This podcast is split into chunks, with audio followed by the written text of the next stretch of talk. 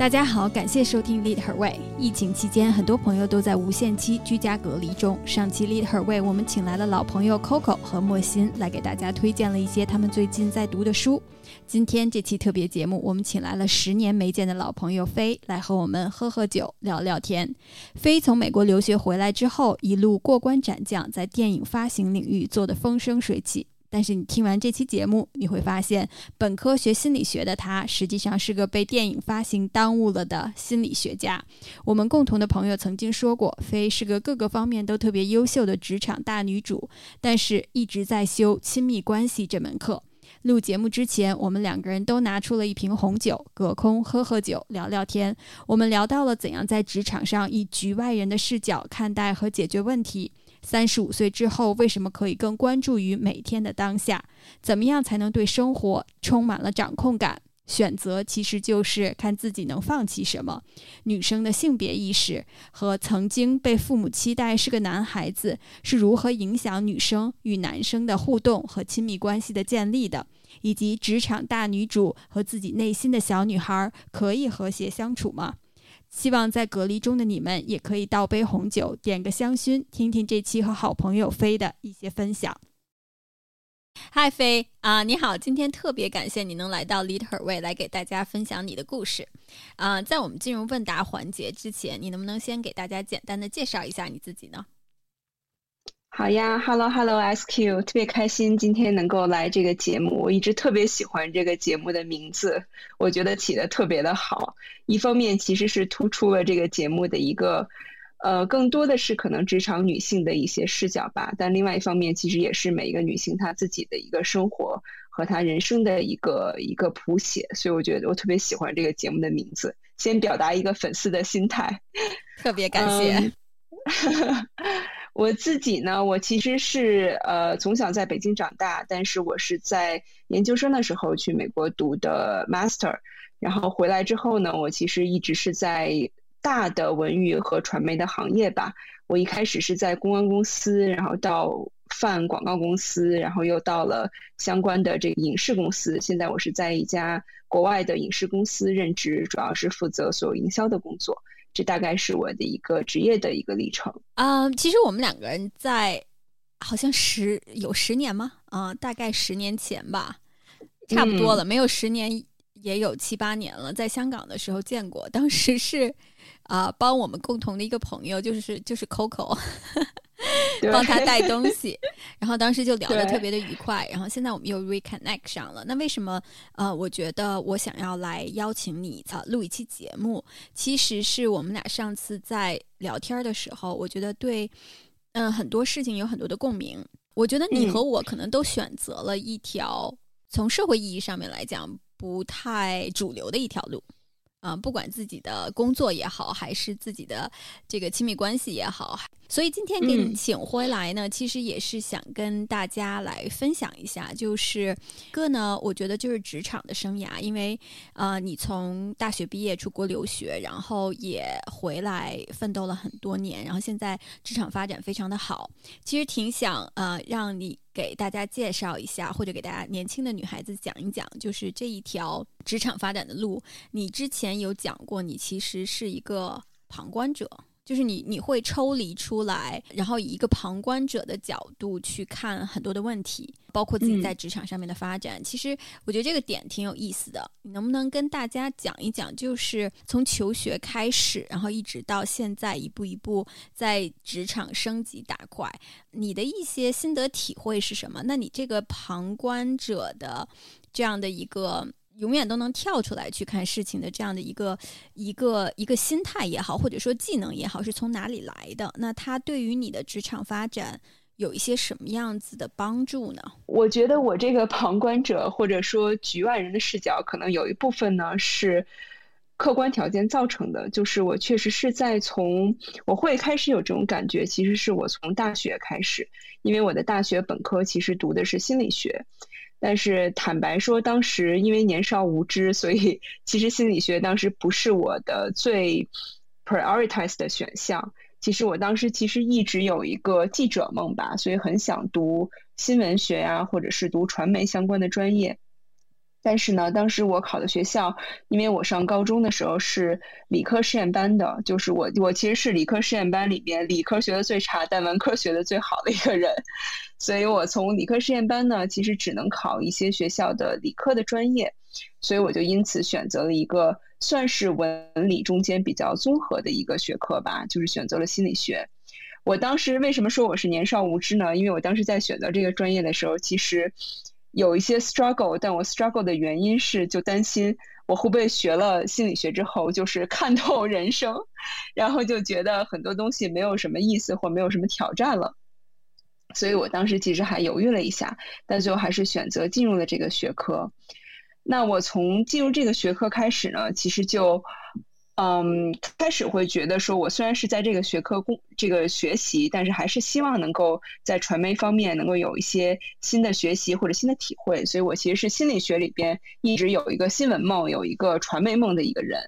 那到了美国真的读研究生的时候呢，我确实也读了传媒相关的专业。那当时在很多这个国外的留学生在想怎么样能够在当地留下来的时候，我其实更多的是想说我怎么样能够真的回到国内来，因为如果真的是在大的文化行业文娱的圈子的话，我觉得还是要回到本地，可能会有更多的这种文化上边的共鸣，所以我当时又是在海外留学生里边特别想回国的一个人。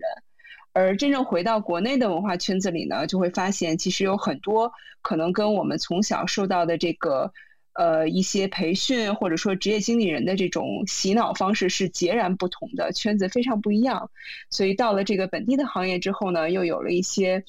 嗯偏职业经理人的一个视角吧，所以我好像是一直在各种不一样的行业里边穿来穿去，但处于处在当时那个行业的时候呢，我又会有一个可能不是完全处在那个行业里边的这种心态，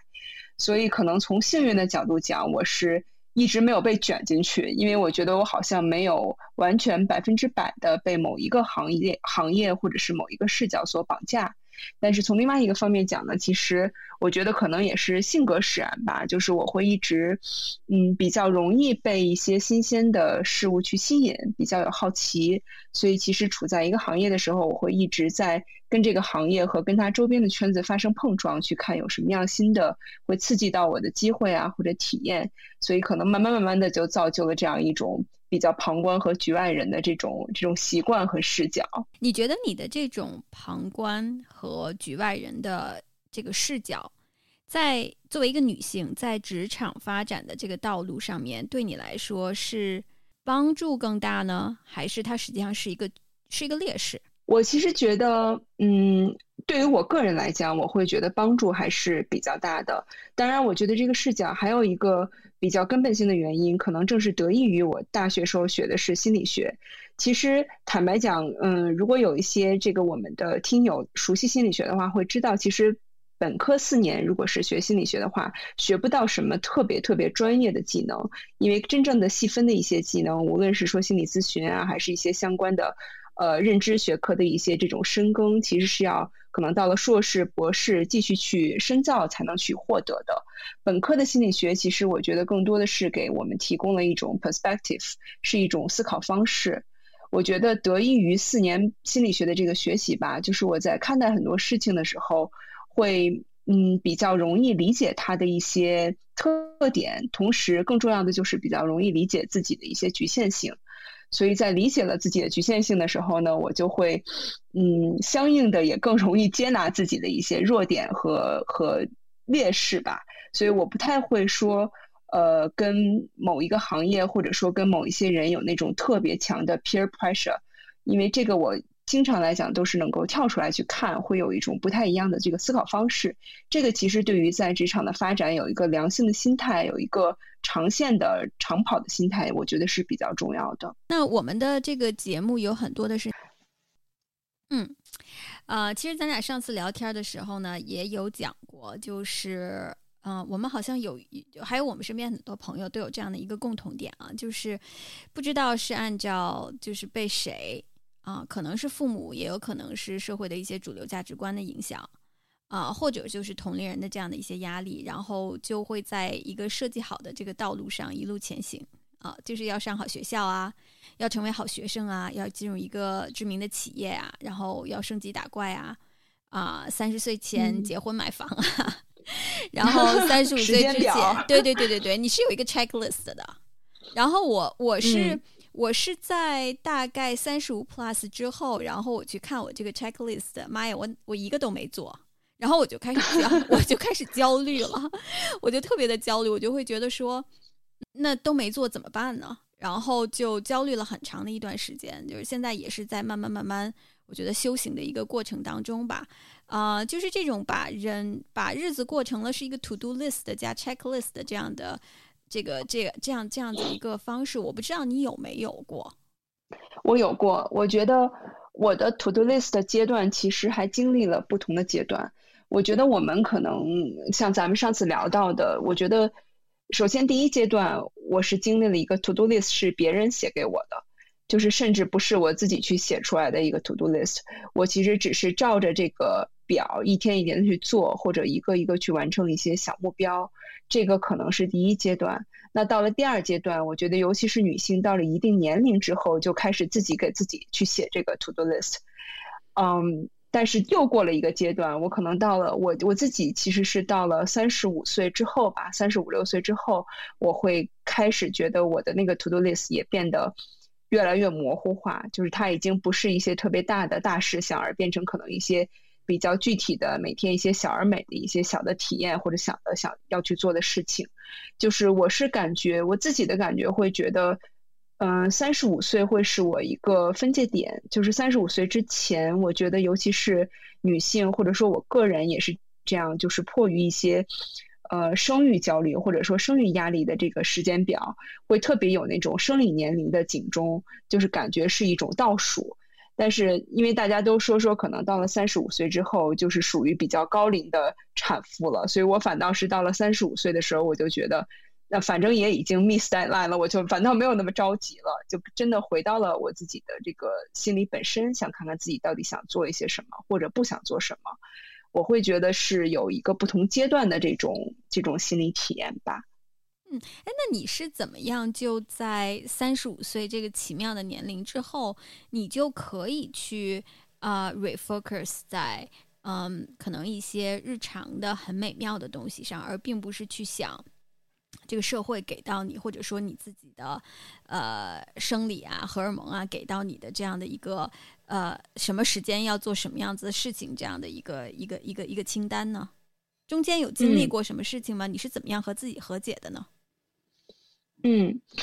嗯、呃，我觉得首先我可能不敢说我已经完全和解了，只能说是部分吧。我觉得三十五岁之前，就是因为我还是一个比较。嗯，比较依靠直觉去做决定的一个人，就是我还是会有规划，但是真的很多时候到做决定那一刻，基本上很多时候都跟我规划的不是一回事儿。所以我其实嗯，到三十五岁的时候，我就会觉得，如果这个事情或者有一些事情，我觉得还没有准备好，我心里觉得还没有到那个点，我就没有办法去 push 我自己，去迈出那一步。所以其实慢慢慢慢的，我就会觉得嗯。过了一定的这种焦虑的时间之后，就反倒那个焦虑感就慢慢的变弱了，这个会是我一个特别大的一个感觉。那另外呢，就是其实也发生了一个比较具体的事情吧，这个事情可能聊起来会稍微有点沉重，但是嗯、呃，简言之呢，其实就是我一个曾经关系特别特别亲密的一个人，他突然间他患有了重度的抑郁症，所以他就突然间决定选择结束了自己的生命。我其实在那个那个之后的半年，我都是非常难从那个情绪里面恢复过来，但是外人看起来可能我没有什么特别明显的情绪的起伏，但是我自己心里知道我其实在质疑很多事情。比如说我们在日常非常忙碌的时候，或者说我们很疲惫的时候，甚至是我们很开心的时候，我都会去质疑这个东西它的意义到底是什么，因为会觉得有一个曾经非常亲密的人，他可以觉得这些东西对他来讲没有任何意义，可以随时放弃，所以我就开始去想这个东西到底它有没有什么存在的意义。但是后来在过了几个月，差不多半年的时间，我有一天在散步的时候，我突然就好像转过了这个弯儿。我当时就在想，其实我们之前一直都觉得嗯，死亡是一个离我们特别远的话题，这个这个感受当时我也跟身边的朋友分享过，我们一直都觉得它是特别遥远，它可能是我们日常的生活 百分之九十九 都是围绕如何生，如何更好的活，而只有 百分之一 是那不走运的跟死亡相关的话题。但是他的这个事情其实带给我的一个思考就是，我觉得他其实是一个分岔路口，是一个五五分的分岔路口，只不过大家做是什么样的选择，有人向左走，可能他选择我在这个时间点结束我的生命，而有人向右走，选择我还是要继续过下去。那其实这个答案就很简单，就是你到底选哪一条路。我当时就问自己，我觉得我还是非常想好好的生活下去，那其实所谓的好好生活下去，它只有一个答案，就是我要把每一天都尽可能的过好，因为我们长期的规划很多时候并没有什么效果，而每一天的真实的感受其实才是我们自己感觉到的最最真实最有效的东西吧。所以在那之后我就会有一点放弃了这种特别长期目标的这种这种规划或者那种欲望，更多的是回到了我每一天真实反馈给我的这个感受，到底我这一刻是是什么感受，我觉得那个是最重要的，这个可能是对我来讲有比较大影响的一个事情。呃，那你从这种规划比较宏大的比较大的这种人生的呃里程碑这样的事件的这个这个这样的一个习惯，转到了可能呃就像你刚才讲的把每一天过好这样的一个思考模式，Um, 嗯，它是一瞬间就完成的呢，还是你要通过一段时间比较呃有意识的这样的一些训练呢？那你当你从嗯可能要想到把每一天都要去去过好，去过开心，呃，你觉得你会有一些什么样子的变化吗？嗯嗯。我其实我现在还是会写长期的规划，就是到比如说 New Year Resolution 的时候一条也没少，其实还在写。嗯，但是我觉得那个我觉得写这些规划或者说是新年愿望，其实更多的是给人一种希望感吧，就是我觉得它更多的是一种工具，让我们能够 partially 的感觉到我们的生活是可控的，其实是这种对生活的控制感是让我们觉得比较有希望感和比较有这种这种正向的反馈的一个一个行为。所以我会比较清楚说我做这个事情可能它带给我的是我真正享受其中的是什么，可能更多的是说我可以呃肉眼可见的能够看到一些短期的生活，我可以对我的生活有一些这个计划性，有一些控制性，这个可能是给我一种希望感的东西。那呃一个不太一样的就是关注到每一天的时候，我很多时候以前我觉得我的很多 New Year Resolution 或者是一些想法都是比较抽象的，但是现在可能很多的一些小目标或者一些想去完成的小的体验，它就是会比较具体的一些东西。呃，这个可能是从计划的角度一个比较大的不一样，而且我觉得这种嗯，不一样的方式其实渗透到了人和人之间的一种互动。我觉得以前我跟很多人的接触，包括和很多朋友的这种沟通，也都是相对来讲比较比较形而上的，比较抽象的。而且其实就我们共同的朋友，我相信比如你去问 Coco 肯定知道，就是我是一个特别懒散的人，所以我其实很多时候不是特别的会去嗯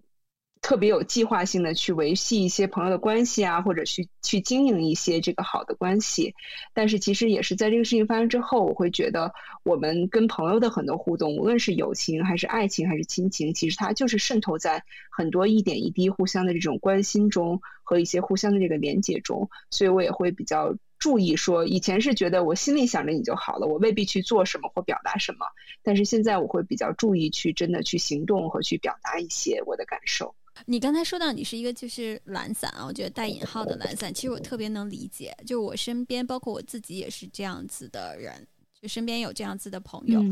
啊、嗯呃，可能好多事儿，我不知道你是在就是做大的这个选择就是决策的时候会是就比较懒散怕麻烦这样子的呃，还是说可能在一些小的事情上面。那我觉得我自己其实嗯、呃，往回看大的小的选择，好多时候我都会因为懒怕麻烦就去做了这些选择。然后我其实去年的时候在上海有跟 Chao 聊天，就是我们共同的一个朋友、嗯、然后他他说了一句话我觉得就特别的呃有用。他就讲说就是 Axiom 你过去没有做的但应该做的该补的这些课都会补上，一个也落不下对对对，出来混总是要还的对，我会发现因为我可能一些过去的一些选择吧，啊，就是我我我觉得呃没有太想清楚这个选择为什么要做这样的选择，选择的一些底层逻辑其实会有让我觉得现在要补课的时候，嗯，不管是亲密关系也好，还是职场啊，或者说呃自己整个的一些人生体验上面，我觉得都会有就需要去补课。Um, 所以我其实挺想问，就是你自己觉得你在去做一些决策或者做一些选择的时候，你的底层逻辑是什么？你有没有一些是你觉得因为选错了，或者说没选，或者没走那条路，你现在需要去补课的东西呢？我觉得首先我我我认为的选择，其实我觉得所谓的选择就是一种放弃嘛，因为你在选择了某些东西的时候，就一定是要放掉另外一些选项，所以选择在我心里其实就是一种放弃。所以我一般在考虑选择的时候，会去考虑我更能够接受放弃和失去的是什么，我绝对不能失去的是什么。呃，这个可能是我在做一些选择的时候的一些逻辑。而具体到，嗯，真的做这个选择的时候，其实呃，很多时候我都是，我觉得我是靠我的一些冲动、直觉和潜意识在指导着我的选择，因为我就是特别典型那种，可能琢磨了一年、两年这个事儿，但是真的想着我要去选一个好的时机、好的场合、天时地利人和都具备的时候，我再去做这件事情，但结果可能就是某一天突然一时冲动，然后去做的这个行为，我就是特别典型的那种。这个叫什么呀？起起了个大早，赶了个晚集，就是这种感觉的这个选择决策。但是我觉得，对于我做的所有选择呢，我倒是没有什么会觉得后悔，因为我觉得所有的已经做了的选择和决定，肯定都是在那一个 moment， 基于我当时所具备的经验、知识，包括我的眼界，包括我当时的性格阶段，所能够做出的一个最好的选择，就是我觉得那个是一个必然的结果，所以我不太会去有那种纠结，会觉得哎，当时我要是这么选就好了，我很少会这样去想。当然我做的很多选择，其实在我的朋友看来，在外界看来，都是一些特别所谓的不聪明的选择，但是我觉得也没办法，就是我对这个事情感觉还是相对来讲想的比较开，比较能够接纳，而且通常来讲，我觉得任何一种选择其实都会给我们带来一些好的地方，而那些好的地方都是也都是一些同同样的不一样的一些机遇或者感受吧，所以我觉得这个倒是不太会让我特别纠结。那你你你其实又是学心理学的，我想我我我我我想从一个比较专业的角度上面来看，就是你觉得做选择是 gut feeling 比较重要呢，还是理性分析比较重要呢？我其实是特别相信我们很多的命运，或者说我们很多的这个走势，其实是我们的潜意识在作祟，潜意识在指导着我们去做一些决定。我是特别坚持的站潜意识这一派的，所以我会觉得我们平时进行的所有的这种理性啊、逻辑的、啊、所有这些分析其实是一方面，当然我觉得那些其实跟我们的潜意识不一定是完全冲突的，很多时候它可能是大逻辑上是一致的，但真正我们在做一些选择的时候，我觉得我们很难去真的和那种潜意识的力量去抗衡，我觉得还是我们的一些过往的经历和我们可能埋藏在深处我们自己都没有感觉到的一些东西，那种强大的力量在支配着我们去看到一些东西和去选择一些东西。有没有有？你刚才说你你会对做了的选择不会特别的纠结。那从、嗯、就是现在往回看，呃，你有没有哪一些选择你做了，你觉得就完全改变了你的人生轨迹的呢？嗯，有。我其实，嗯，我当时去美国读书之前，我我当时的想法其实是，希望能够在美国那边呃毕业之后就业，然后在美国生活，因为我其实一直很向往在国外的一些生活的方式吧，就觉得它可能会更嗯让我觉得更更好奇一些，所以我当时其实并没有打算特别短期的就回国。呃、但是呢就是一切都是最好的安排。我其实是在我差不多拿到签证的时候，就是很可能离出国还有两三个月的时候，突然谈了个恋爱。然后谈了这个恋爱呢，对方又是那种绝对不可能出国的类型，因为他当时在这边已经有比较稳定的工作，而且他语言也不是特别的熟练，就是各方面的条件都不太可能说我们一起出去。所以当时我就是算是给了他一个承诺吧，我当时就觉得那我很快的我把学业完成，我就会回来工作。最后我真的是在那边呃，到毕业的时候，其实当时的我也有一些这个就业机会，如果留下来的话，我也是可以选择继续留在那边去去生活啊，或者是再有一些其他的选择。但是我还是觉得要回来，说白了就还是为了爱回国了。当然虽然最后这个这个关系其实并没有能够维持下去，过了几年之后我们也还是分开了，但是那个我觉得是非常彻底的改变了一个我之前给自己规划的一个路径吧。但是我当时觉得回来之后，嗯，其实坦白讲，因为都是都是很普通的人，我是会有很短一段时间的那种心理上的失衡的，因为我确实非常喜欢在那边工作，也觉得是有一些很好的前景。但是很快那个东西会，那个感受会过去，慢慢慢慢的，我现在回看的时候，我觉得也都是一个很不错的安排，因为如果当时我没有回来，可能我也不会在相应的这个行业里能够一直长久的去做下去，而我可能真的能够在事业上面获得的这种快乐和成就感也就会少很多。所以我觉得嗯，整体来看我觉得还是一个很好的安排。嗯，其实上次咱俩也聊到了，就是你有一个你有一个理论啊啊、我我觉得特别有共鸣。那其实刚才也说到了职场的发展，就是我觉得呃，我不知道有一段经历，就是你你愿不愿意讲？我们其实上次也聊到了，就是我们好像都是我们都是女孩子，但是我们的家里面的人，其实在我们没出生之前，都希望我们是男孩子。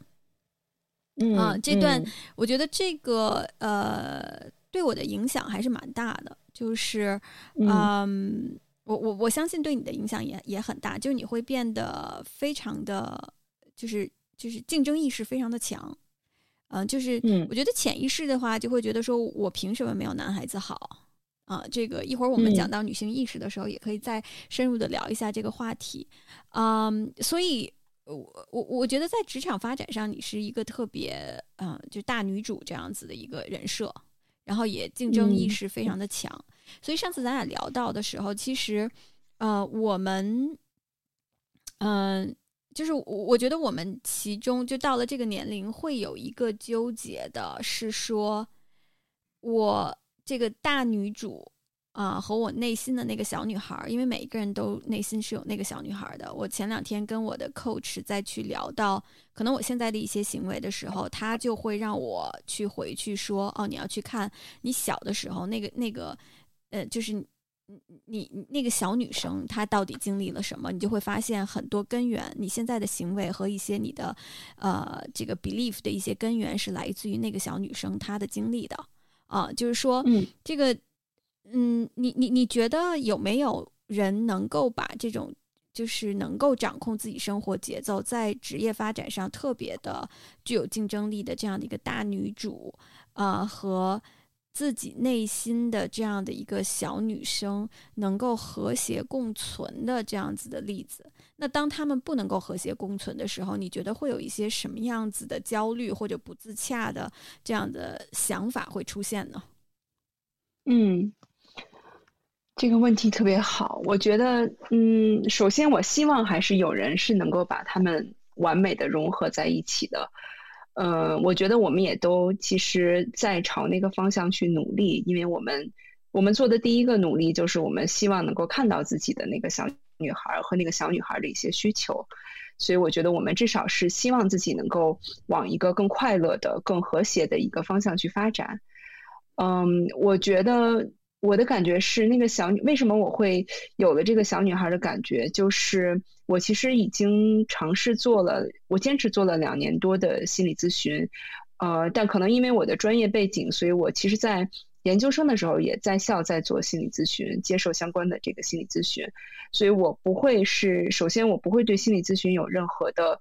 呃这种抗拒意识，或者说是有一些，同时我对他也不会有什么过高的期待，就我会觉得他其实就像我们定期去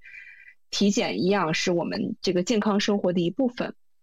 所以我其实也做了两年多的心理咨询，但是呃，是直到最近，我觉得我和我的咨询师其实都在这两年多的工作里面感觉到了瓶颈。嗯，他我觉得其实我也挺替他发愁的，我觉得他有时候看到我的时候也也挺愁的，就是他会觉得我的我有过于发达的理性和逻辑，所以其实我每次去咨询的时候呢，很多时候跟他谈的都不是我的感受，可能是我的一些观察或者我的一些总结。我当我把这些东西用语言表达出来的时候，它就已经是一个被包装或被逻辑梳理过的一个东西。这个其实是在心理咨询里面特别困难，特别需要攻克的一点，因为那个就已经不是我们第一手的感受了，而从这些归纳出来的东西里面，它其实很难去找到一些蛛丝马迹。所以我觉得即使是在心理咨询这样的一个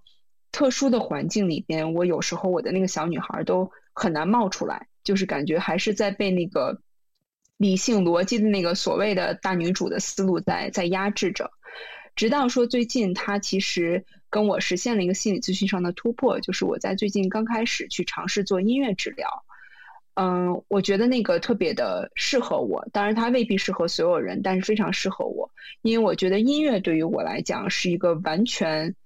呃散漫的完全放松的一种环境。所以我在音乐治疗的 session 里面，其实我就会有非常强烈的情绪的反应，同时我可以是非常没有逻辑的一些想象和一些表达。呃，在那个那些 session 里边，其实我就更清楚的能够看到自己，看到那个小女孩其实她想要的图景是什么，想要的一些诉求是什么。所以我觉得其实我们要做的第一步可能更多是说找找到一个特别适合自己的方式，能够先去意识到有这个小女孩，看到她可能需要的一些是什么，有些也未必是完全来自于早期的原生家庭，可能也是来自于我们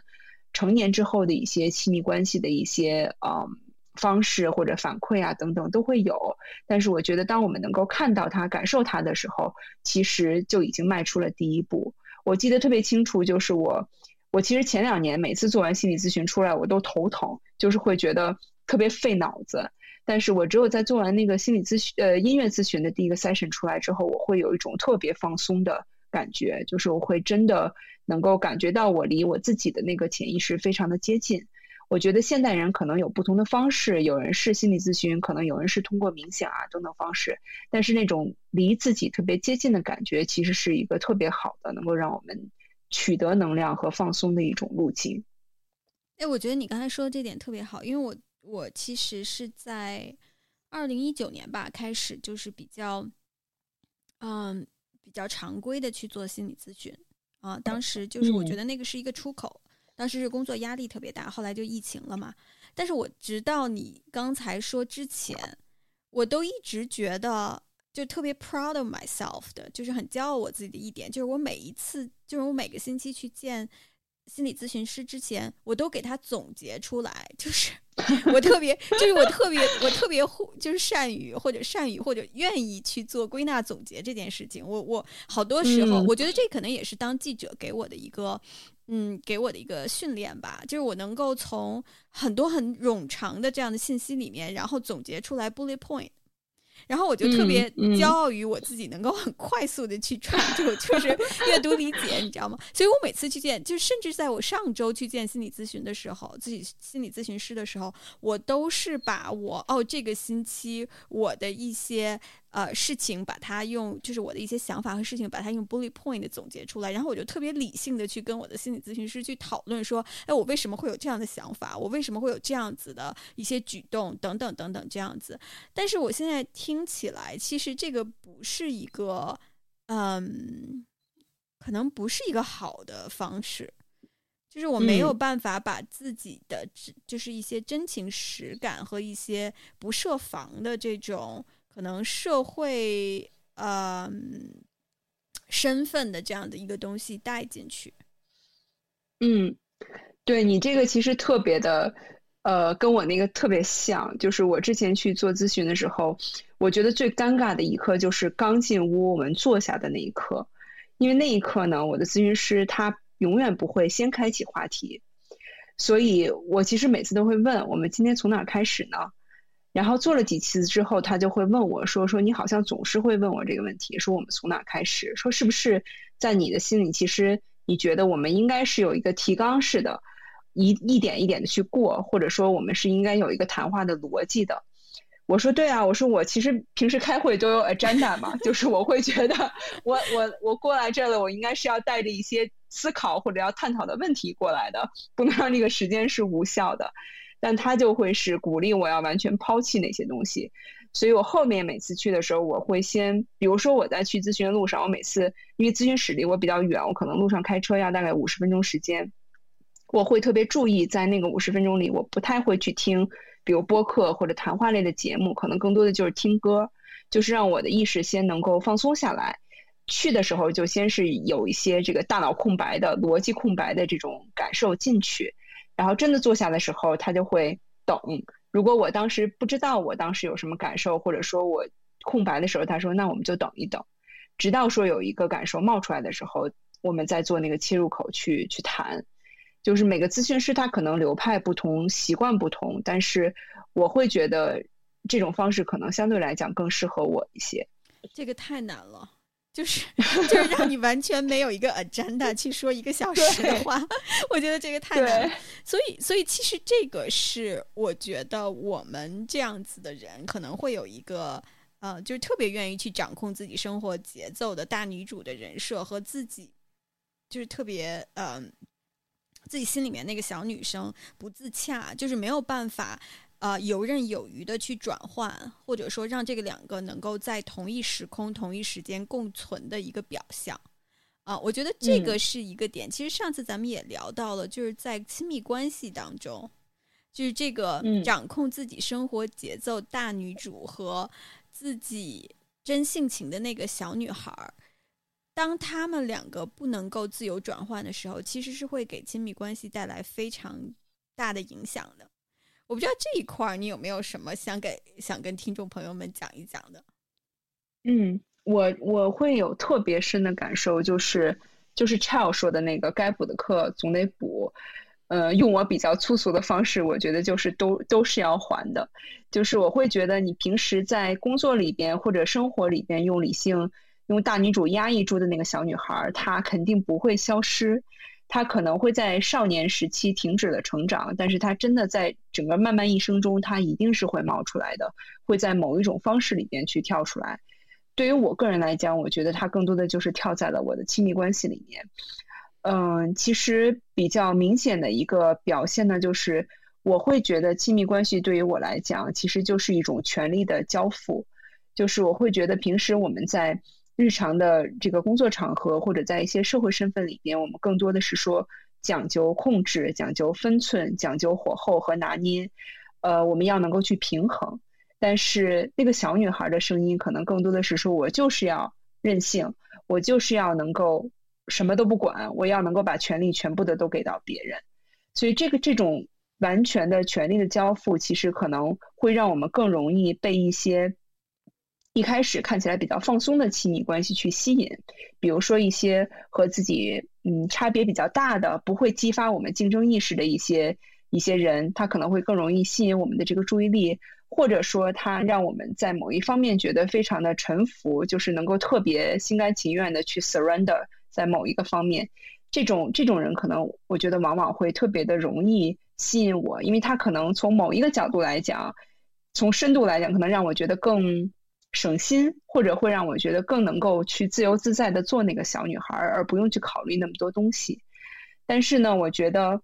嗯，为什么说都要还呢，就是我觉得其实任何的亲密关系，无论它是什么样的方式开始，它最终还是要靠经营来维持它的过程。所以这个小女孩可能只是把我们带入了这个关系里边，但真正在一个关系里边，我觉得同样它是一种大女主和小女孩的平衡，就是真的维系一个关系，怎么样两个人能够更健康的更发展性的成长，我觉得还是既要动心也要动脑的。所以我觉得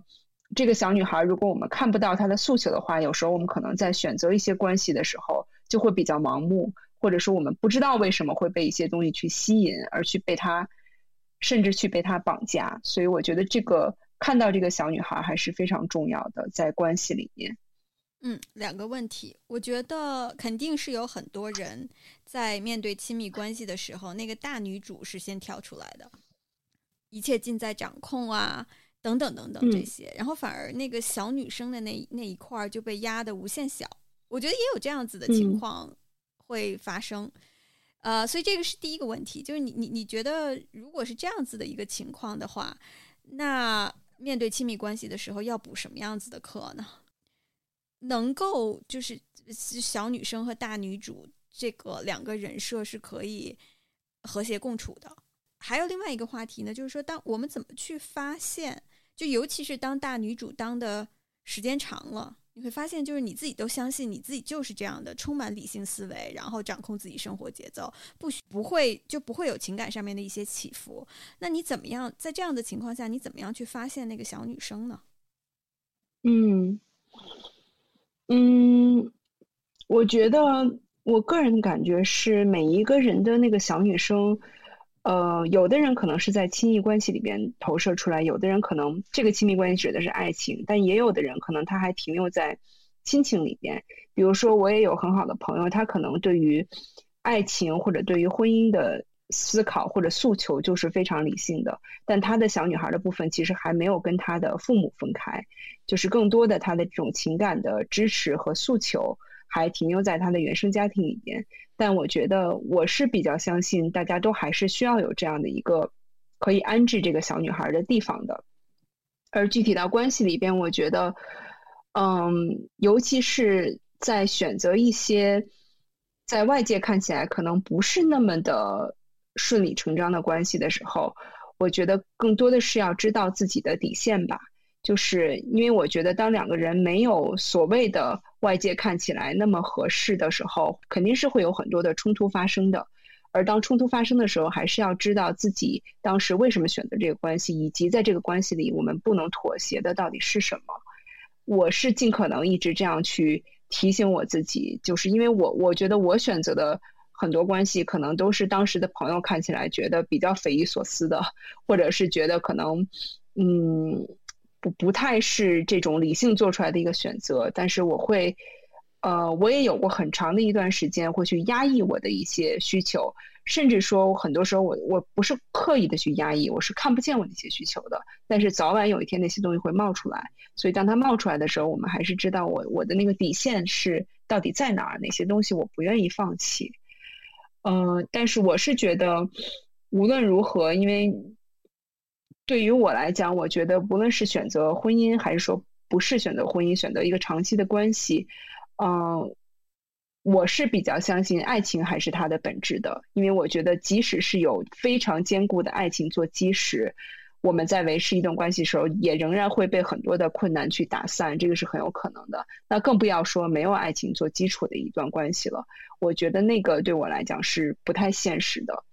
这个这个我会觉得说，所以很多时候现在大家可能愿意通通过一些客观的条件去看我们是不是一个从科学来讲或理论上来讲的一个比较好的 match， 但是我会觉得关系本身它就不完全是一门理论或者科学，所以我会觉得这个方式会会有点走不通，对于我来讲。嗯，我想问一下，就是你为什么会压抑你自己的一些需求呢？就是我觉得很多女孩子会这样做、嗯、就她们可能会说外界的一些影响，原生家庭的一些影响，或者活在一个 image 里面，是她们的一直相信这个就是应该是我的我应该活成的样子，所以她会去压抑自己啊、呃、其他的一些需求，甚至很多女孩子会觉得 ashamed of 她们的一些需求。所以嗯，对我我其实挺想了解一下，就是你为什么会去压抑这些需求，然后你是在一个什么样的时间点忽然发现说，哎，这我是有这些需求的啊、呃，我我我是需要就是需要这些这些东西的，那你又是怎么做的呢？嗯嗯，这个其实是我特特别多年的一个血泪史，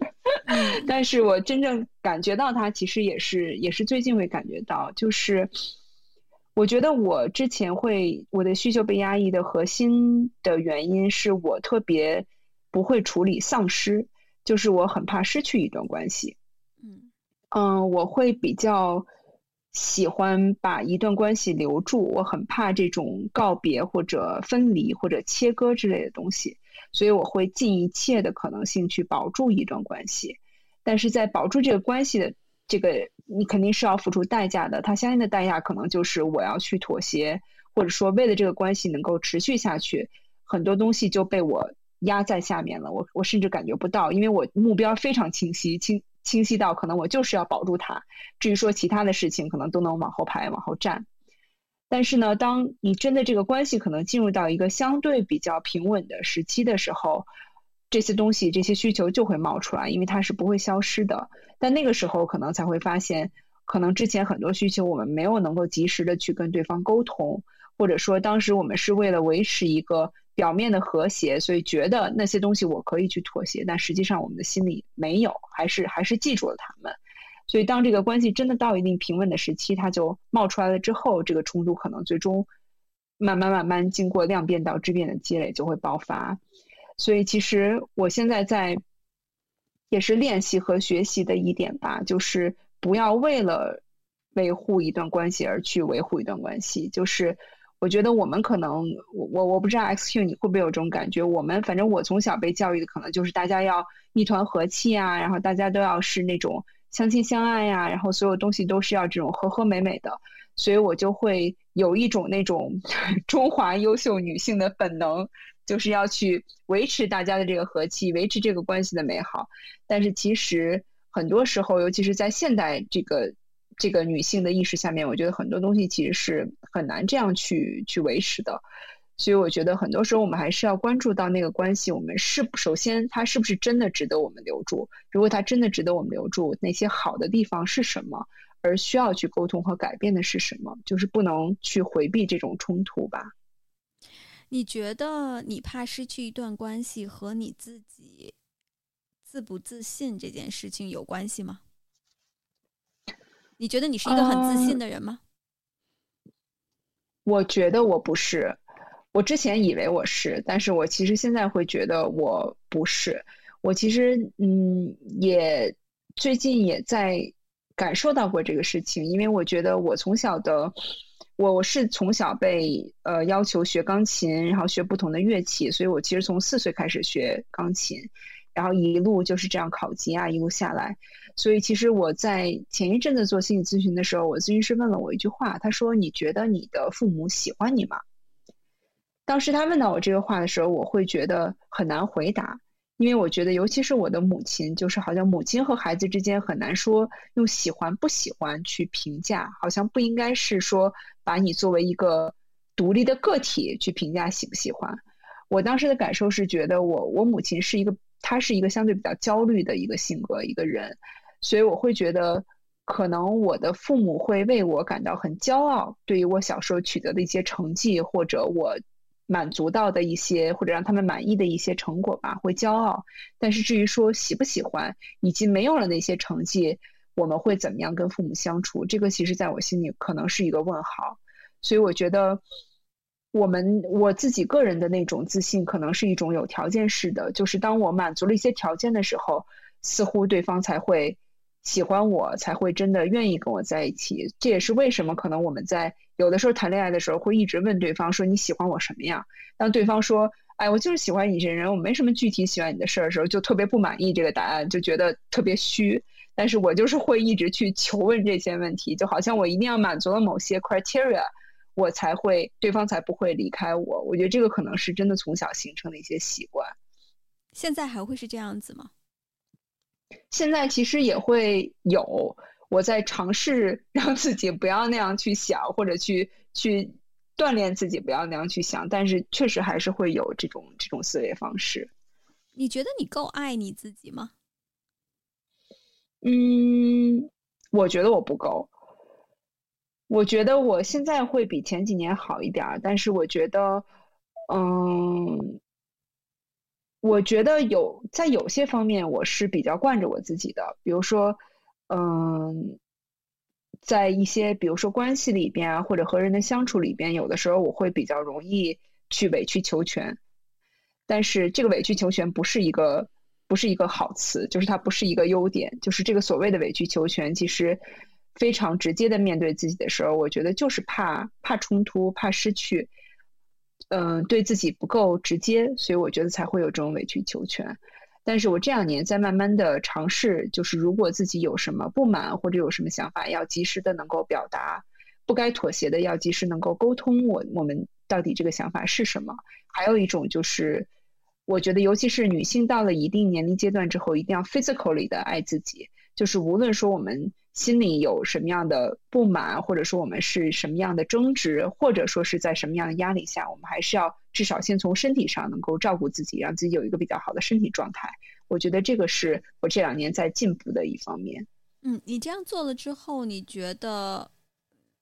你觉得你心里面会就是会会给你带来一些什么样子的一些变化呢？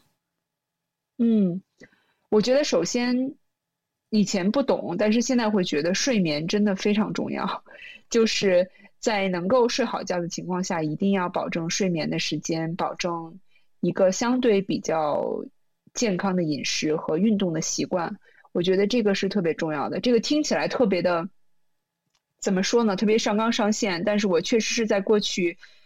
小一年的时间吧，就是真正体会到了这个整个一个生活上面身体上面能够有余力的这种这种东西带来的一个 benefit。 所以我觉得身体上面保保证自己有一个好的状态是特别重要的。再有我觉得就是还是不要放弃去探索自己，和和外界发生一些碰撞，发生一些火花，呃，能够一直给自己带来一些新鲜的事物，就是精神上的这种能量和获取，我觉得也是很重要的。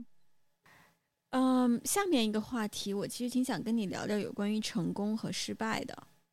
嗯，我觉得很多大女主这种人设的，就是她特别渴望成功，就是社会意义上的成功。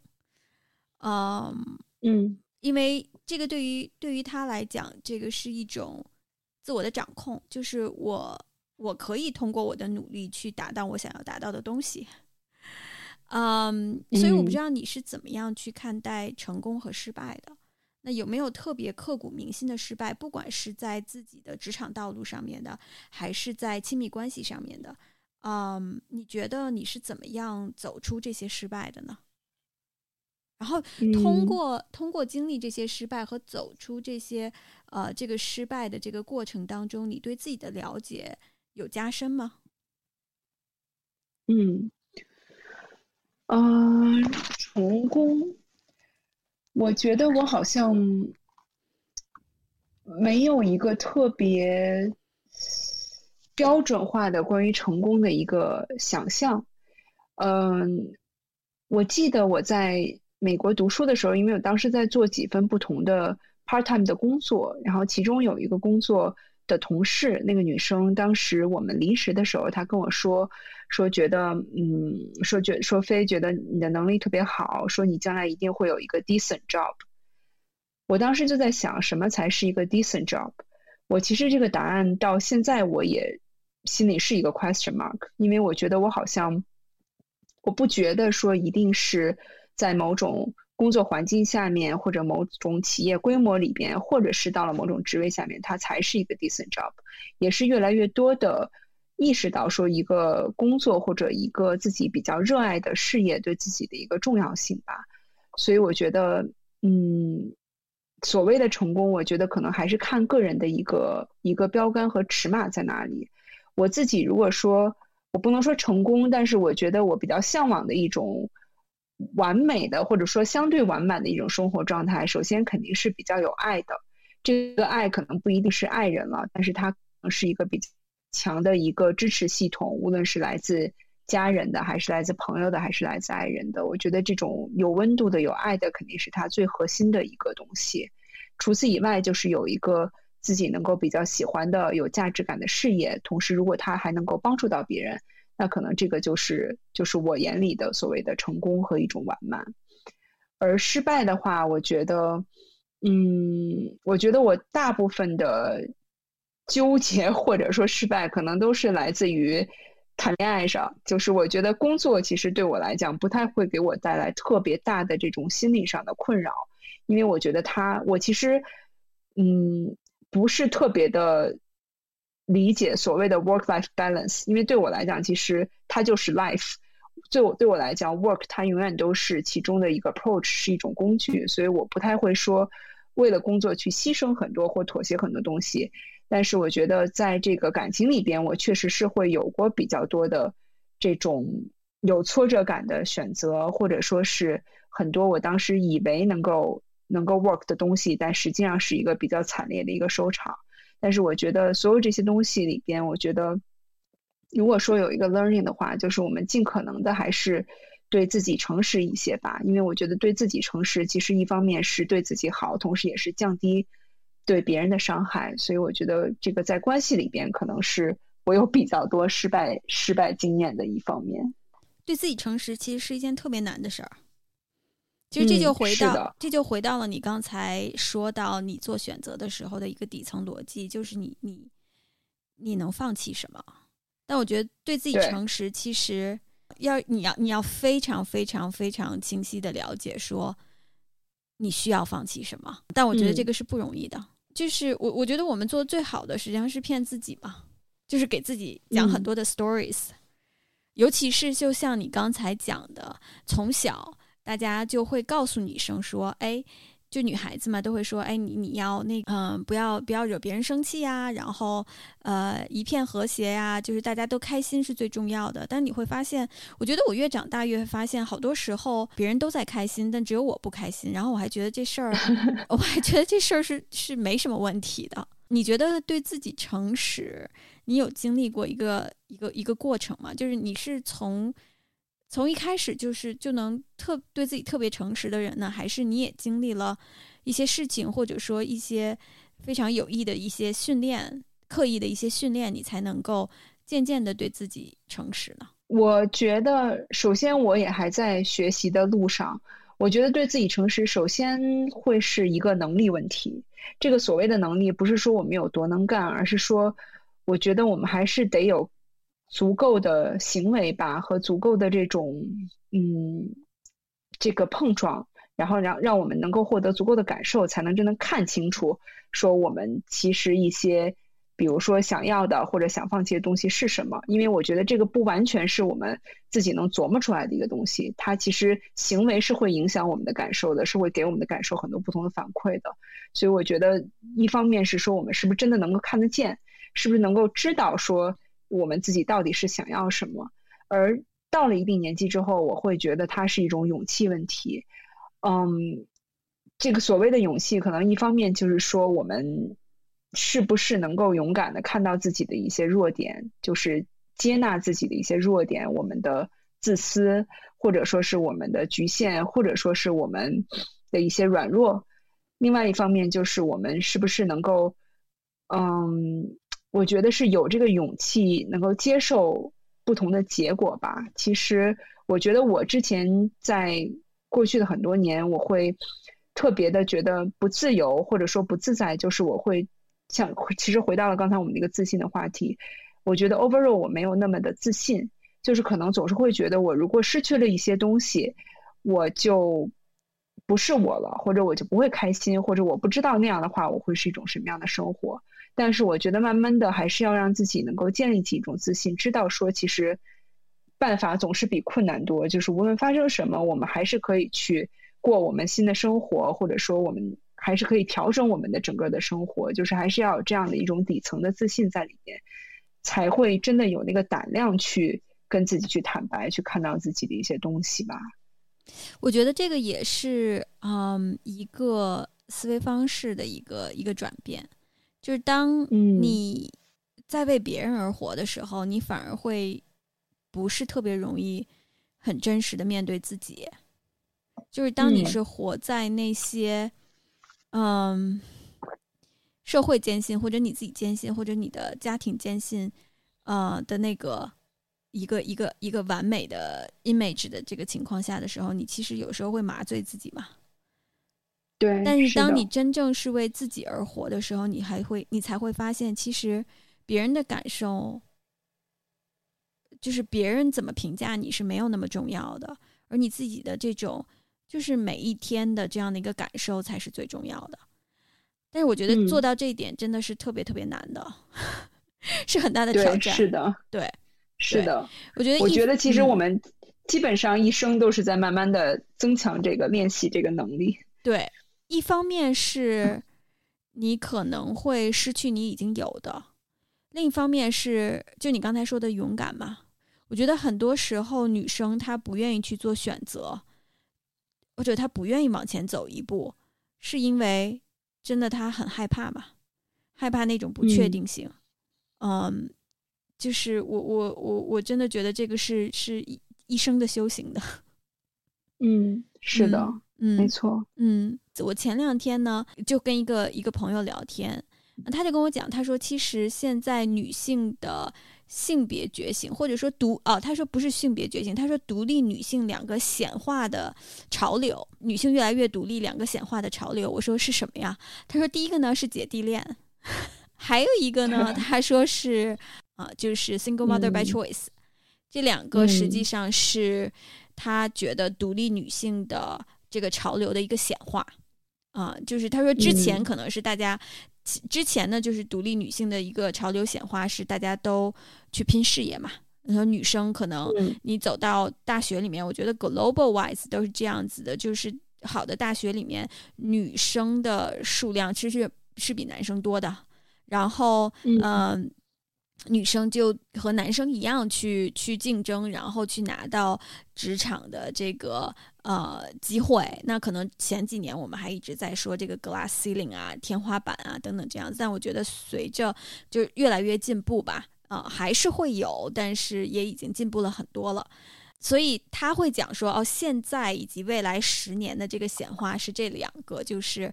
嗯，当然还有包括就是这个女性在职场上面越来越重要的地位，然后女性会越随心的去选择，呃。呃，这样子的一个情况。所以其实我想听一听你对于女性性别觉醒或者独立女性这样子的概念有什么样子的，就你怎么理解这个说法呢？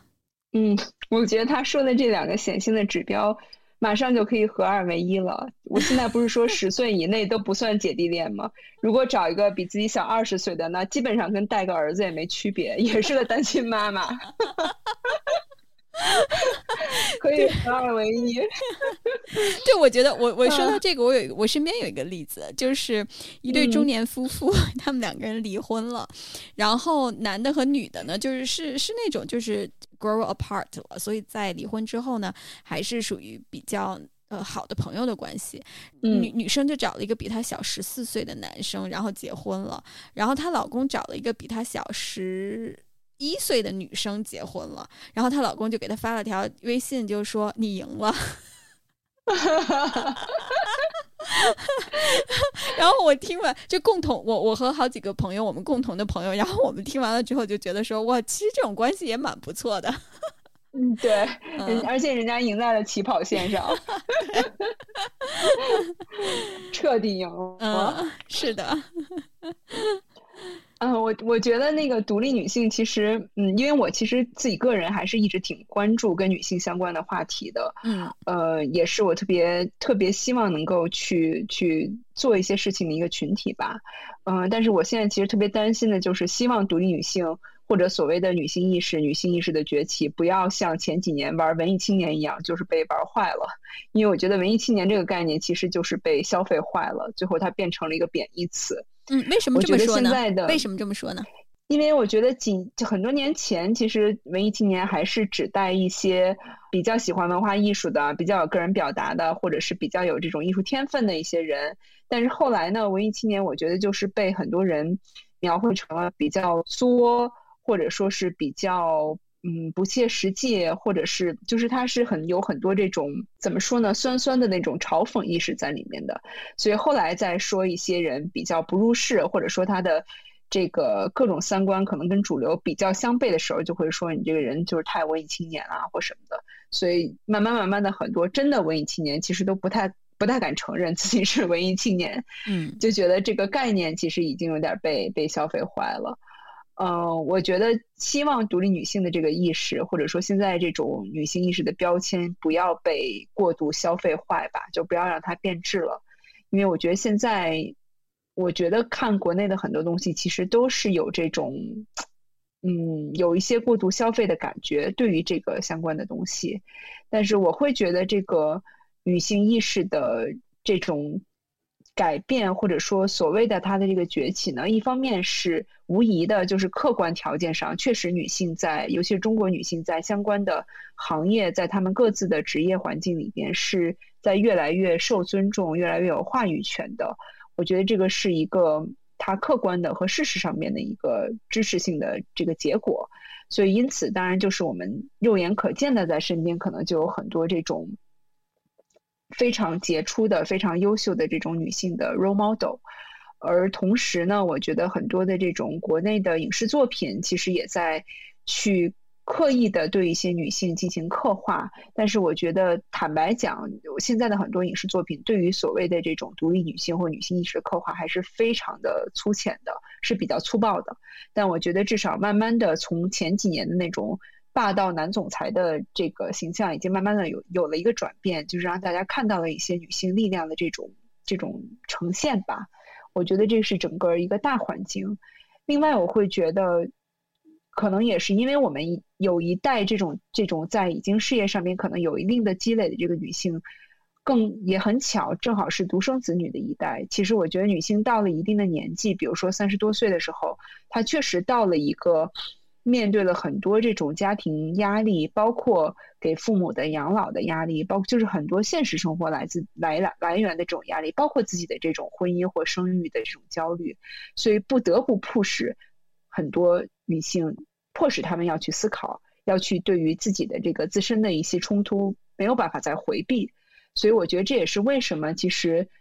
这几年无论是说一些女性类的账号或者是心理类的一些账号会特别的 popular， 就是因为其实很多女性到了一定年纪之后，她确实非常需要一些专业化的探讨或者帮助。所以我觉得也是一代人的这个一个特点吧。我相信现在的比如说九五后或者零零后的女生，呃，他们所谓的这个女性意识和他们脑海中的这个独立女性一定一定也会有不同的版本，他们也会一定会有不同的诉求，可能到时候又不是说光是姐弟恋或者是其他的问题了，一定会每一代有每一代不同的这个刻画对于这个这个概念。我觉得其实很多的女生对于自己的性别性别的一些优势和劣势，甚至自己的一些心理和身体上面的需求，我觉得我们这一代女生吧，我不知道就是可能九零后零零后啊，或者甚至更往后面的一些女生是不是会有相关这样的一些教育，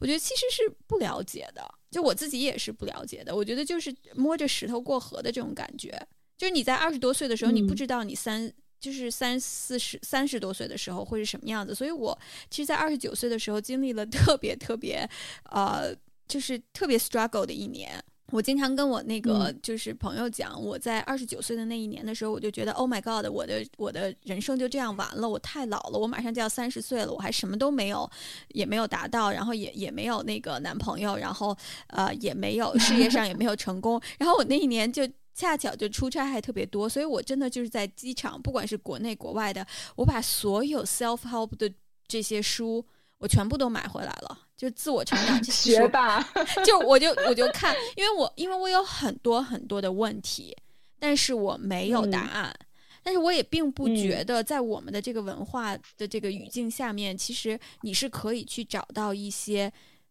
不是明星，那个时候还是明星嘛啊，就是现在可能就是一些 K O L 的这样的一些呃女生女性的 role model 的，就不然就是她特别高高在上、嗯、我跳跳都够不着的。我就觉得说就是就没有一些可以可以去借鉴的点，不然就是白瘦美然后人生赢家的这种，我也觉得离我有一点远所以所以那个时候就处于一种就是找就是不知道自己作为一个女性的这样的一个身份，然后自己三十到四十的这个这个十年会是什么样子的，但可能过了那个坎儿，然后就摸着石头过河，然后一步一步走，就觉得活得也不差，也挺开心的。我开始做这个播客也是因为我马上要进入到下一个 decade 了啊，可能就是我忽然就会发现说我又没有了，就是我又有很多很多的问题，可能比三十到四十的这个 decade 的这个问题会更多，但是我发现我身边也没有我可以去去借鉴去看的，或者说去聊去学习的，这样的这个年龄段的女生是我觉得摸一摸能够得着的。对、嗯、所以所以我在做这个播客其实是一个就是特别自私的一个呃，对，是一个就刚一开始真的是一个特别自私的行为，就是我希望能够找到一些答案，但是我越做我就会发现说是没有答案的，就每一个人都会有他自己的一些感悟和他自己所选择的这条路，但这条路只 work for her， 只对他自己是、嗯呃、受用的，就是你还是要去摸索出来就是哪一条是适合你自己走的路嘛，可能走着走着就走出来了。我我不知道你能不能跟大家讲你自己在自己性别的这个方面有没有一些什么样子的困惑，或者说你有没有尝试过一些东西，然后你有没有一些什么样子的感悟呢？首先我是还是非常骄傲于我的性别，我还是我之前还跟一个朋友我们还说我们如果下辈子可以选的话，在男性女性里面我们还是要选择做女性。为什么呢？就是我觉得女性、这个、我, 我觉得我肯定会选择做男性，真的就不用不用生娃了是吗？我觉得不是这个，我觉得不是这个啊、哦，我觉得，我觉得我肯定会去选择做男性，当然，当然，这个我的男性朋友可能就会觉得说，嗯、你不知道我们的苦啊。但是我，我觉得我会选择去做男性的一个原因是，就我觉得他们好像有一个更长的一个 timeline 去让他们去 make decision。我觉得女生很多时候是被荷尔蒙去 drive 去 make decision 的。当然 除, 除非你的这个内核是非常坚定的、嗯、你真正自己知道自己要的是什么，但我觉得很多时候当我已经知道自己想要的是什么的时候，可能那个那个时机错过也就错过了，这个是我的感觉、啊嗯、as of now， 可能你明年再问我这个问题可能也会不一样。嗯嗯，我觉得我会还是选择做女性，就是我觉得做女性很比较有意思，就是我觉得女性的变化性会很大，就是我会觉得嗯，她的成长性和她整个的这个整个这个生命里边的弹性，我会觉得是特别有意思的一点。我觉得尤其是她和整个时代的捆绑，包括和周围人关系的这种捆绑，就是会让这个女性的一生会有会有会特别值，就是它会有很多不一样的体验，所以这个是为什么当时我在跟那个朋友聊起来的时候会觉得如果我们选，我还是还是想做女性。嗯，我自己其实对于女性的感觉就是嗯，我其实也也可以跟大家分享，就是我其实之前有过一段呃挺长的这个 relationship， 其实就是跟女生在一起。我会觉得刚刚我们谈到竞争意识，我会觉得我好像在跟男性相处的时候呢，特别容易激发我的竞争意识。比如说像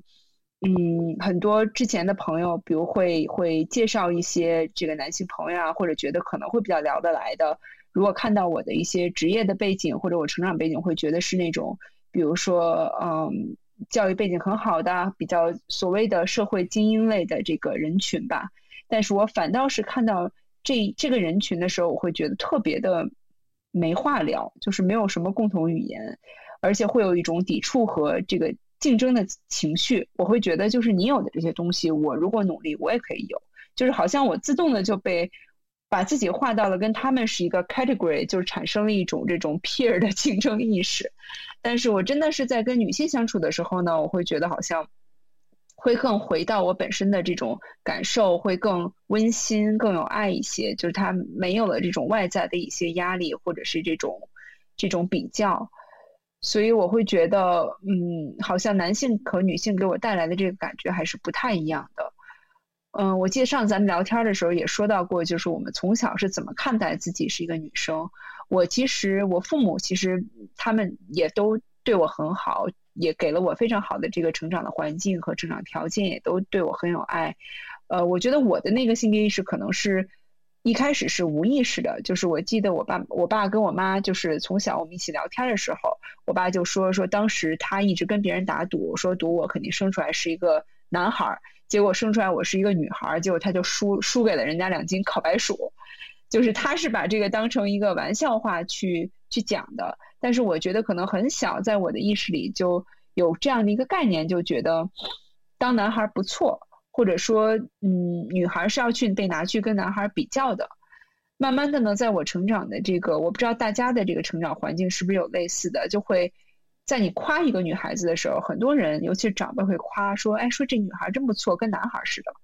嗯，就是我其实后来长大之后，我现在想这个话，其实它本身已经有了一个优劣和高低的比较了。就是为什么女孩不错才是像男孩，它其实隐喻的可能就是说你这个女孩很能干，不娇气，就是一些本身女性应该有的这种这种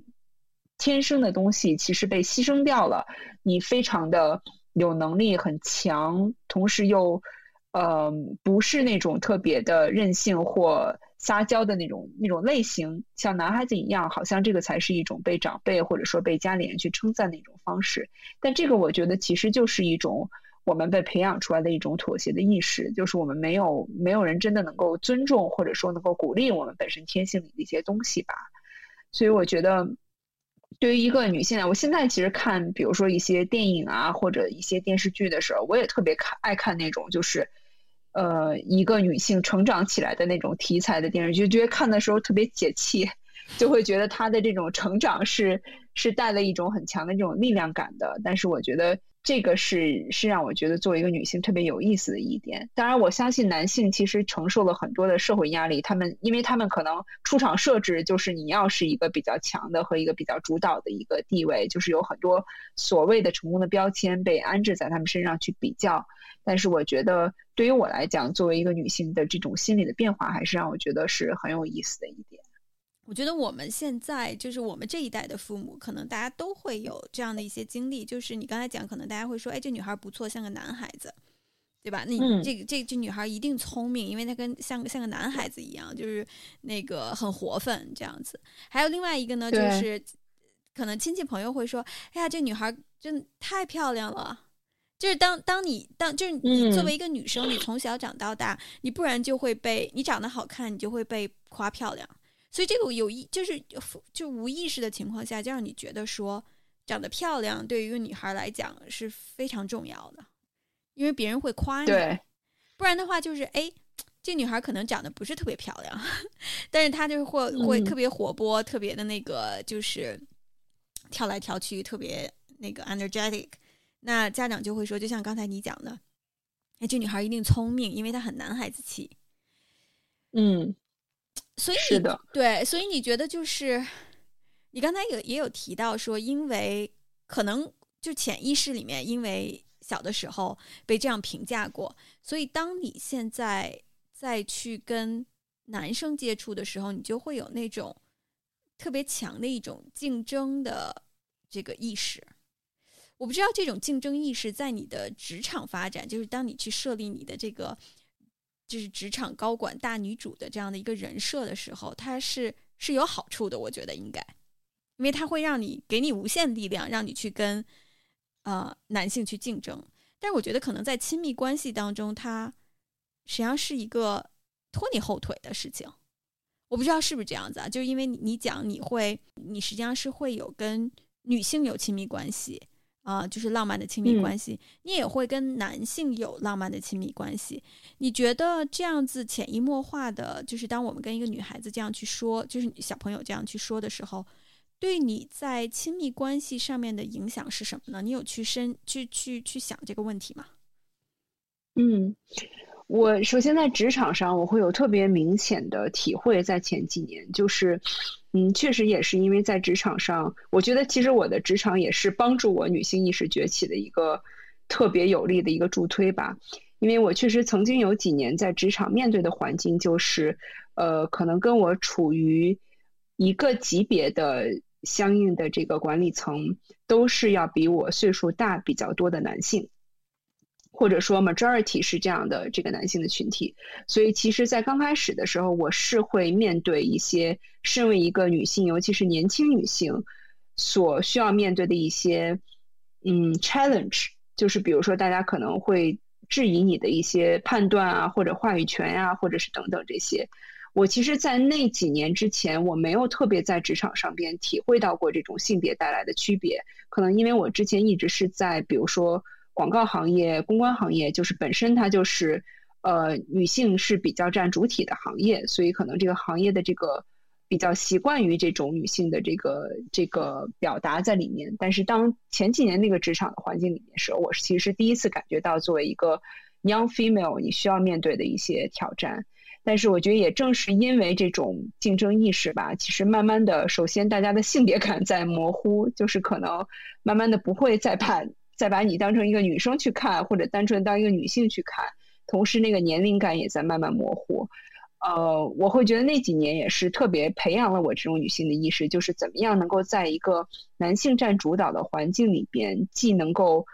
呃，我不是话语权，但同时也能够利用一些女性在沟通或者共情方面的这种优势，能够真的去解决一些问题。我觉得这个是是给我上了特别大的一课的，在那几年。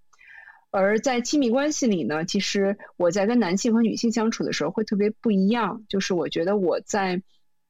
跟女性相处的时候会特别的，就基本是 百分之九十八 纯度的那个小女孩吧，就是会特别的容易示弱，会非常的容易去表达自己的一些脆弱，或者说是自己的一些劣势。嗯，我会特别不介意让对方看到我的这个这个一些弱势吧，或者一些弱点。但是好像跟男性的亲密关系里边，这方面就会弱一些，就是可能只有 百分之五十 那个小女孩会跑出来，更多时候还是会有这种一些这个竞争的感觉，同时也会觉得嗯就很容易会把男性放在自己的一个对立面。我觉得这个是一种心态上面不太一样的这种体验。现在有变化吗？在你见了心理咨询师很长一段时间，然后在有意识的去意识到这个问题之后，你觉得会有一些什么样子的变化呢？嗯，现在我觉得，我其实之前会觉得，嗯，性别这个东西就是嗯，性取向这个东西对我来讲可能不是一个特别一个 fundamental 的决定因素，我一度是这样认为的。但是我现在其实也在慢慢摸索，虽然就是已经到了一定年纪了，但是其实我现在也在慢慢摸索，就是到底什么样的关系是最适合我的，就是我需要在这个关系里边释放和呈现的是什么，我能包容的是什么。我其实也还在还在体会，也没有定论。我不知道我们再过两三年的时候我会不会有一个定论，觉得是什么情况。但现在跟男性和女性相处的时候，我我仍然是这样的一种心理状态。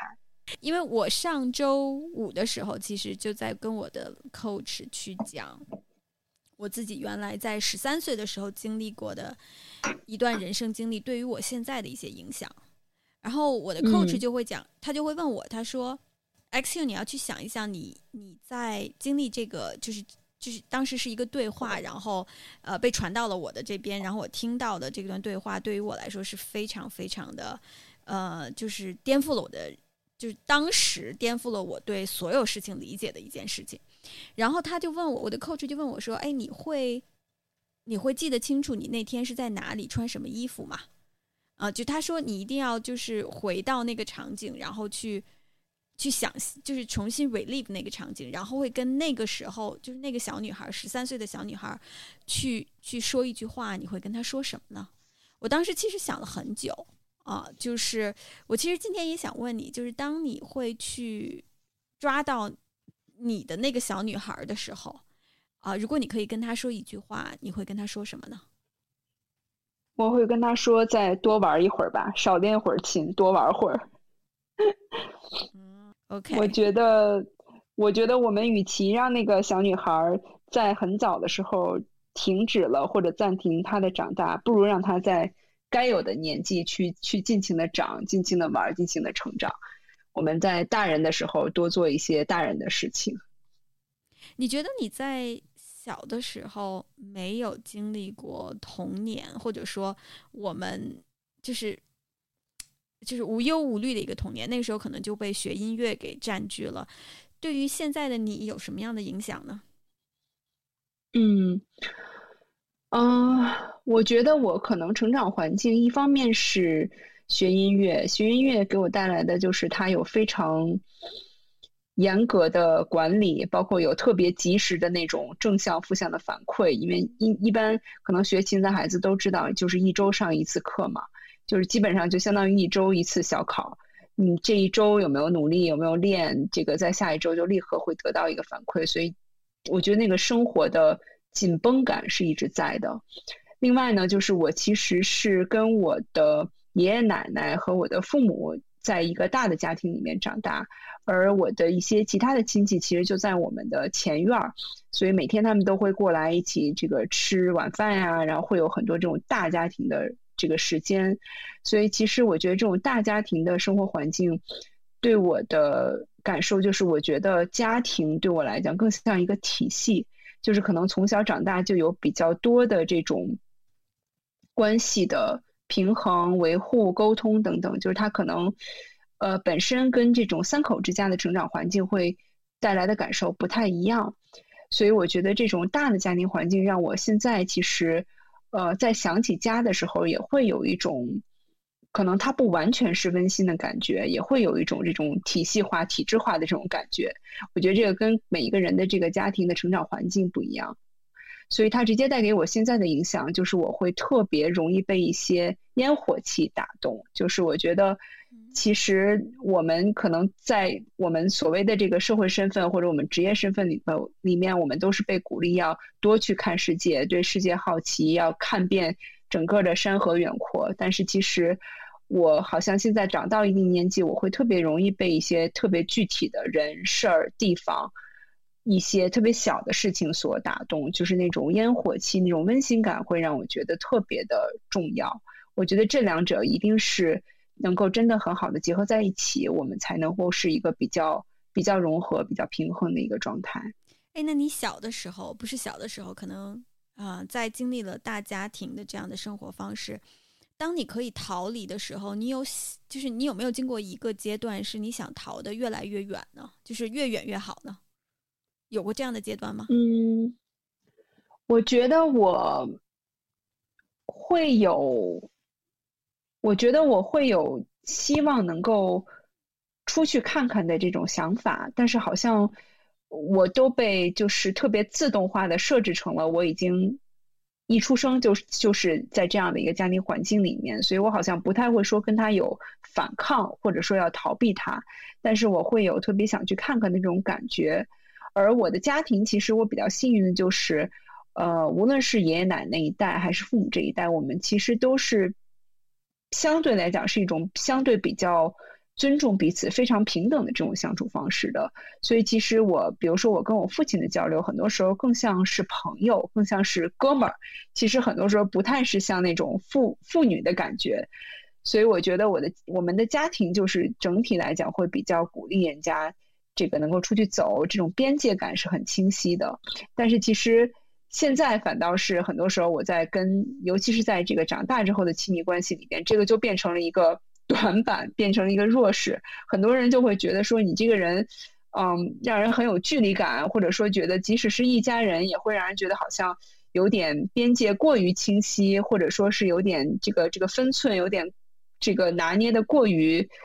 呃，疏远，就是好像它慢慢的也也会有它的优点和缺点。所以我觉得总体来讲就是我觉得没有一种人生是真的特别的计算的很好、特别完满的吧，其实还是看我们怎么去应对它带给我们的一些影响，在这个不同的人生阶段里面。嗯，下面我们进入到最后一个环节啊、呃，是快问快答、嗯、然后我会问你一些比较有意思的问题，你不用想太多呃，想到什么说什么就好了。第一个呢，就是如果有一块广告牌，世界上几个亿的人都可以看到，然后你想在这块广告牌上面写什么，你不用考虑大家看不看得懂啊，就我们就假设所有人都看得懂你写的这种语言啊、呃，你会写什么、嗯、为什么呢？嗯，我会写我在我之前去德国玩的时候看到的一个涂鸦，其实也是我朋友圈的封面，它上面写的是 How long is now， 就是现在到底有多长。我觉得我会写这句话吧。为什么呢？我觉得就是还是希望能够让自己抓住每一个现在的这个现当下的这个时光吧。这个听起来虽然是很抽象的一句话，但是我觉得慢慢的会体会到它的这个意思。嗯，下面一个问题，如果你可以带三本书到一个孤岛十年、呃、你只可以带这三本书，意味着你要不停的看、呃、你会带哪三本书呢？为什么？嗯，三本书，首先我可能会带一个摄影集，就是去看一看很好看的风景啊或者人像啊什么的，有一个视觉上面的享受。嗯、呃，然后我会带一本书，是我去年读的一本书，也特别推荐大家，叫 Untamed。 它其实是一个呃女性在讲她整个的一个成长历程的一个比较 personal 视角的一本书，但是我觉得那个书其实是当时我一个闺蜜推荐给我的，但是我觉得特别好，推荐大家去阅读。那个书其实嗯，它其实是讲一个女性，就是在一个婚姻家庭里边有有几个孩子，然后但是她其实一直对于自己的婚姻有一些不满，因为她的她的丈夫曾经有过出轨的行为，她的 anger 其实一直无处释放。后来她慢慢意识到她婚姻的问题，同时她在一个 conference 上遇到了一个女性，她突然间就是有了这个这个意识的觉醒，发现她其实是想更想跟那个女性在一起，但是跟那个女性在一起之后呢，也从一开始的电光火石进入了一个 routine 的日常生活里边，其实也经历了一个心理变化，就是很真实，是他个人的一个故事，但是我觉得是很有意思很实在的一个视角吧，可以推荐大家去看。嗯，然后第三本我觉得带一个绘本吧，因为我我从小其实特别想学画画，因为我觉得画绘画特别有助于人表达，但是就是一直没学会，所以我觉得我既然都在那儿待十年了，我不如带一个绘本，看看有没有可能去学一学画画。嗯，呃，下一个问题，你最值得的一百元的投资是什么？为什么呢？一百元的投资应该是我买的健身的体验课。我我在二零二零年疫情之后买了。买了两次一个健身工作室的体验课，我其实在那之前从来没有没有没有运动过，去健身房没有去健过身，但是那之后我到现在就保持了运动的习惯，我觉得那个还是非常值得的投资。嗯，请告诉大家两件事你坚持每天都做超过了十年以上的。嗯，喝咖啡，还有就是听广播。现在可能广播有的时候我会就是从电台切换到播客，但是每天我还是会听这种类广播形式的东西。下面一个问题，请告诉大家别人对你，这个别人可以是 stranger 陌生人啊，对你做的最充满善意的一件事情是什么，你到现在都忘不了，甚至你一生都忘不了的。哦，太多了。这个我觉得善意的事情确实是太多了，我觉得嗯，我觉得很多这种能够让我想起来的有一些鼓励性的时刻都让我觉得挺善意的，这个实在是想不出来一个具体的 moment。 嗯，下一个问题呢，就是就你最崇拜的女生是谁，为什么？我其实没有什么特别崇拜的女生，我有比较喜欢的女生的类型。嗯，比如说我不说特别遥远的吧，比如说如果是在华人里边，我其实就很喜欢王菲，当然不不是不光是因为我们英文名字一样的原因，但是我我在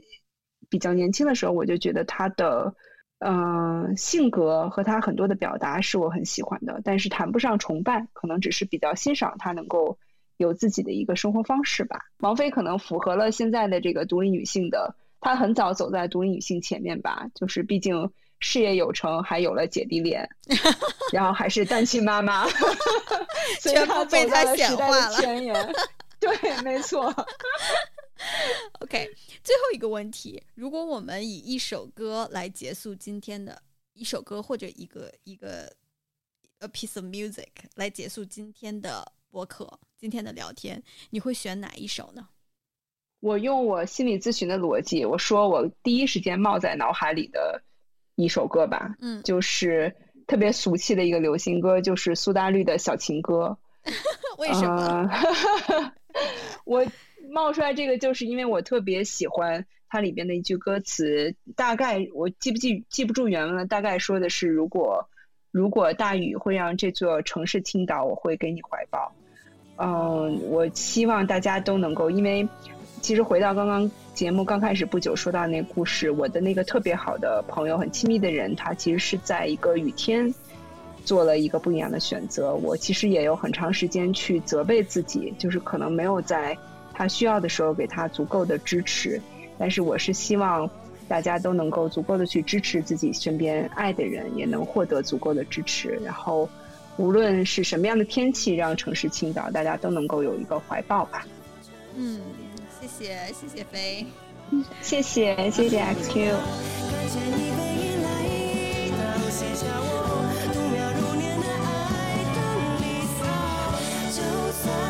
世